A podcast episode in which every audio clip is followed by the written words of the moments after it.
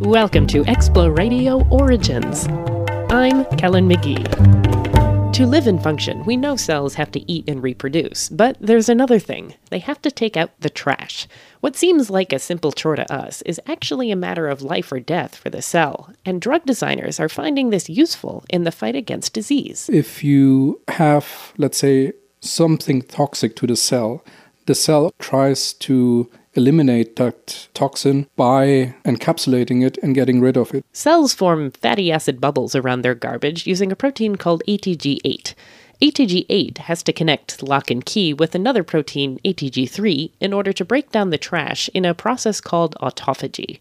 Dr. Jürgen Bosch, a research scientist at Case Western Reserve University, designs drugs to try and mess up autophagy in disease cells. The drug has to be made in such a way that it fits into that interface between the two proteins.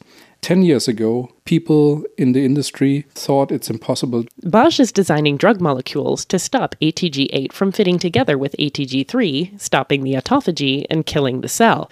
Excitingly, for the Bosch lab, many diseases are vulnerable to this kind of drug, from malaria to cancer to fungal infections, all because the cells need to take out the trash. Exploradio Origins is a co production of the Institute for the Science of Origins at Case Western Reserve University and WKSU.